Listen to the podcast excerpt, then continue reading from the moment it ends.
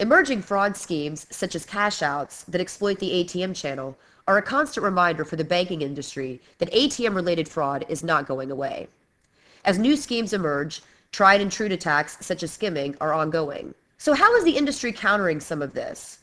Here we have Graham Mott of Link, the United Kingdom's ATM network, and also a featured speaker at Information Security Media Group's upcoming fraud summit in London to talk about emerging attacks and steps banking institutions and other ATM deployers are taking to shore up ATM related fraud defenses. Hi, I'm Tracy Kitten with Information Security Media Group. Graham, before Hi. we get started, could you just give us a little background about what you do at Link? Uh, yeah, my role at Link uh, has got a number of different roles that includes um, external relations, but as far as fraud is concerned, um, I deal with managing fraud through the Link scheme, so that's liaising with our members, liaising with uh, police forces, government agencies, and things like that. So it's really to uh, make sure make sure the communication channels are open and uh, making sure that all the intelligence that we get is shared among all the participants. I also have got contacts uh, across Europe and across the wider world. Uh, and again, it's making sure, as fraud is such an international crime, how we're seeing techniques move from country to country very, very quickly, to making sure that in both uh, in the UK that we're aware of, of techniques that are happening elsewhere, and we may see in the UK very shortly, and equally uh, when we see developments in the UK, and the UK often is, is, sort of ahead of the game. We see things sometimes a bit earlier in the UK. That other countries which may be getting these at some point in the future are aware of them and can start to sort of anticipate them or even recognise them when these techniques start happening in their area. Graham, as I noted in the introduction, Link is the United Kingdom's ATM network. So this is a network that's dedicated just to ATMs? That's right. Yeah, the Link, Link scheme connects effectively every ATM in the country uh, and all major card issuers are members of the, of the Link scheme. So that includes uh, very large banks, um, you know, international banks or banks which are known across the world, HSBC, Royal Bank of Scotland, Barclays, etc., smaller banks uh, and, and building societies, which are mutual organisations we have here in the UK. Uh, and then also we've got a number of independent ATM operators, which is one of the features actually of the UK market. And these are companies uh, which, which, mostly specialise in uh, ATM services. They, they install and manage ATM networks, sometimes very large ATM networks. Uh, they don't have account holders as such. Their business model is based around placing ATMs in places where customers like them and then either making money on the interchange, so the fees they receive um, when other people's cards use them, or directly from customers. But the uh, I say they're a big part of the UK network, so, so it's a very diverse network with, with very large and small members, and so we cover every ATM in the country. So it's about 65,000 ATMs across the UK at the moment. And so you really do have a unique perspective, I, I, would I would guess, Graham, because you are dealing with banking institutions as well as these independent ATM deployers, and you also have everything on one network, which is, is somewhat unique relative to what we see in the U.S. How would you say that Link's intelligence regarding ATM fraud is different or unique from other industries or associations throughout the world? As you say, the, the advantage is we are seeing all transactions, at least we're seeing all transactions which occur between financial institutions. We're not seeing those where bank's customers use their own machines. They will be on their own proprietary networks. But it does mean say we get a very good picture uh, and the number of what we call you know, them and us transactions, transactions across our networks very high, probably uh, between uh, two-thirds and three-quarters of all transactions are of that type. There are a lot of ATMs in the UK. So it gives us a very good opportunity to, um, to identify where attacks are happening, uh, to see what the techniques are. Because if someone is defrauding an ATM, they're, they're not going to care where the customer comes from. They're going to look for all the customers. So a new technique will almost certainly affect our members very, very quickly, which means we've got a good position to identify transactions, fraudulent transactions, and identify the trends to see what's happening, what are the new techniques, uh, which are the new areas that the fraudsters are looking at. Um, and so it also means when we find something out, we can disseminate it very quickly, uh, very effectively to every ATM operator in the country so everyone is getting the same information at the same time. So Graham, based on some of the information that you've collected and this perspective that's, that's somewhat unique that you have, what would you say seem to be the top three ATM-related fraud worries for ATM deployers right now? I think there's uh, there's probably three three areas, and we're seeing a sort of a divergence of, of techniques um, with with the criminals. And at one end, we're seeing a sort of a move back to to very simple, non-technical type fraud. So these are like the cash trapping, card trapping, things like this, which are uh, technically fairly straightforward. They don't involve complex electronics on the whole, uh, and they can be perpetrated by one individual working on their own uh, which I suppose from the criminal perspective is one of the attractions, you know, armed with relatively simple bits of equipment. You can either collect cards or you can collect the cash uh, and you can perpetrate, you know, profitable criminal enterprise in that way. You don't have to belong to a large, complex organization. You're not having to sell on data. You're not having to buy techniques or, or equipment from other people.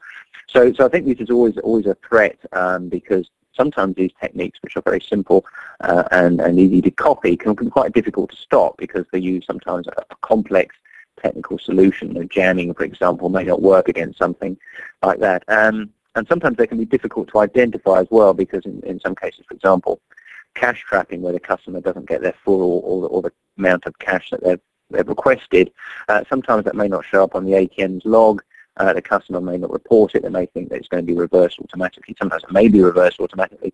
So you can get a sort of a, a sort of steady drip, drip, drip of, of um, fraud, which is difficult sometimes to identify and difficult to stop. So, so that's one of the threats. Uh, and although we're countering it, there's always a possibility that there'll be new techniques around the corner. The other end is very much at the other end of, of, of the spectrum, which is where we're looking at uh, complex techniques like malware, uh, where people uh, have very sophisticated um, systems uh, and computer programs which they're trying to load into ATMs which can be difficult to identify. Uh, they're managing to overcome the physical barriers, so they're managing to get into the ATM to load this, software, which can then be difficult to identify and, and can have quite a large effect in a very short period of time. So you can, if, if you manage to affect a number of machines, you can you know, extract much or all of the cash them in a very short period of time, leading to pretty substantial losses. So this is difficult as well because you've got two things or two levels of protection. One is the physical protection to stop them getting into the ATM, which can be difficult, uh, um, particularly if they've got you know, coercion and things like this. It can be quite tricky. And equally, that the malware that they're using is, is appears to be very sophisticated uh, and is working um, effect, or is quite effective at overcoming some of the ATM protection systems that we've got in place. So uh, both ends of the spectrum, I think, are an issue. So very high tech, internationally based. You know, these malware systems are seen across the world in different countries. Uh, at the other end, a sort of a one-man band where there's not much organisation behind him, but he can be very difficult to stop as well. So I think those are the, the two ends of the spectrum we're seeing uh, probably the most immediate concern. And then we've also got the things which have been going on in the past, you know, the standard traditional skimming. It still goes on. Um, it can still be profitable for, for criminals in some situations. And, and you can't take your eye off that because they're, again, evolving their techniques, evolving the technology at all time, and always looking for that weak point. Because as soon as they see that weak point, that's when the ATMs start getting hit. Graham, would you say that the worries that non-bank deployers have are different or vary in some ways from the concerns that banking institutions have when it comes to ATM-related fraud? I think it does. Um, I suppose they've got some, some positives and some, some negatives. On the positive side, they don't have uh, customers or account holders, so as a result, they've probably got a less immediate reputational risk because if, if, an, if, someone's afforded an ATM, it's not their account holder. However, they rely absolutely for their business model is on customers using their ATM. So if an ATM in a certain area has a reputation and the local starts to suspect it's, uh, fraud has taken place there, it can have a big problem. It's in the local paper. Uh, people stop using the ATM. It can have a big impact on that particular ATM. Uh, and customers stop using it, and that can affect the store where their ATM is and this sort of stuff. And then other types of fraud, so, so the malware type attacks, which result in the ATMs losing cash, so the physical cash disappears.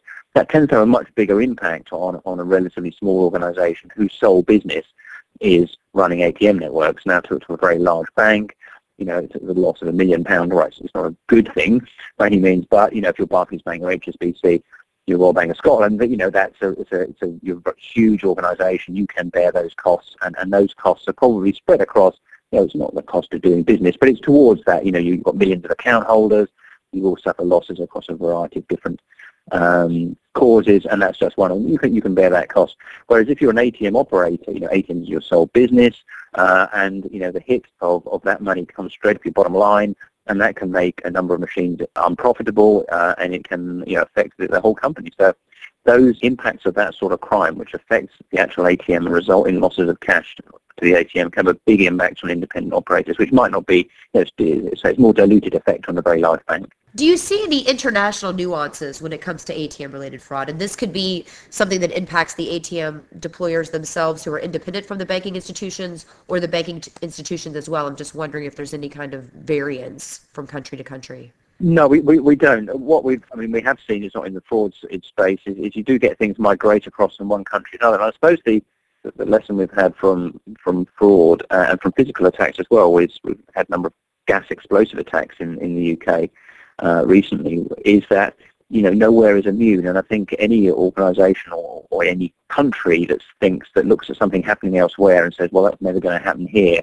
because, and they may have a number of reasons which they, they are quite plausible why that may not happen in their country. But they really need to look at that very, very carefully because we've, we've certainly been caught out by things which we thought we're not going to see that here because we've got a different criminal justice system, we've got a different organisation of the industry, uh, criminals may just not find that very attractive, and then suddenly you've got it happening and you, you weren't expecting it. So I think, you know, you should really look at any type of fraud and then a wider sorts of crime uh, and, and say, well, there's got to be a very, very good reason why it's not going to happen because we live in an international age, we're in the international you know, business travel across borders, uh, and information is very, very porous. You can look up stuff on the internet, you, people communicate by email instantaneously, and, and criminals are always looking for new techniques and new opportunities, and that may either be criminals moving from country to country, which I say is, is easy nowadays, or criminals in one country seeing something online, talking to somebody and saying, well, we can have a go at that. And so it's, it's not the criminal migrating, it's the technique which migrates. So I think all countries need to be very, very aware of that uh, and, and constantly on the lookout and preparing for things which say may see somewhere else, but it, there'll be people in your country who are looking at your country as a potential target.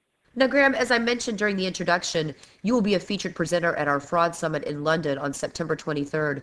What are some of the highlights that you plan to present during that discussion?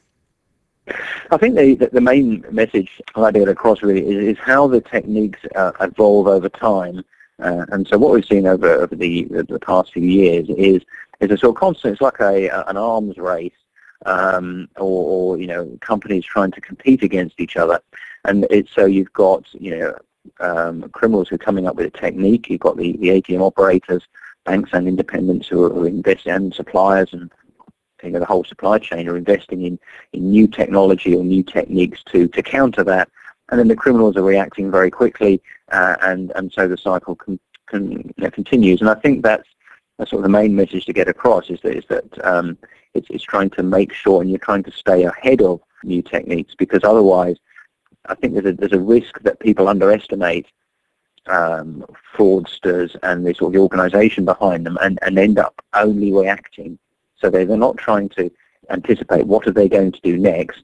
They're just looking at what they're doing now because and, and that will inevitably leave the industry on the back foot because if you just look at what's happening now, you're going to react. In many ways, the industry can't react as quickly as the criminals because you've got very large ATM networks, you've got investment cycles, you've got to buy the kit, you've got to test it, install it, and by the time you've done that, the criminals are looking at something else. So I think it's, it's really to, to try and get organizations to look at, at fraud more like the way they look at their competitors. They look at the marketplace they operate in and the same way you would sit down and say, well, look, who are our competitors in this marketplace? What are they going to do that will have a, a negative effect on us? And what can we do to anticipate what they're going to do and counter that before it happens. And I think that's what we need to do with fraud across the whole industry is to say, this is, you know, what are the fraudsters going to look at? What are the weak points they're going to try and identify? And how can we fill those before the criminals identify? And I think that's the message I'd like to get across. Well, Graham, we certainly look forward to seeing your presentation. And I want to thank you again for your time this morning. Thank you very much. Again, we've just heard from Graham Mott of the Link Scheme. For Information Security Media Group, I'm Tracy Kitten.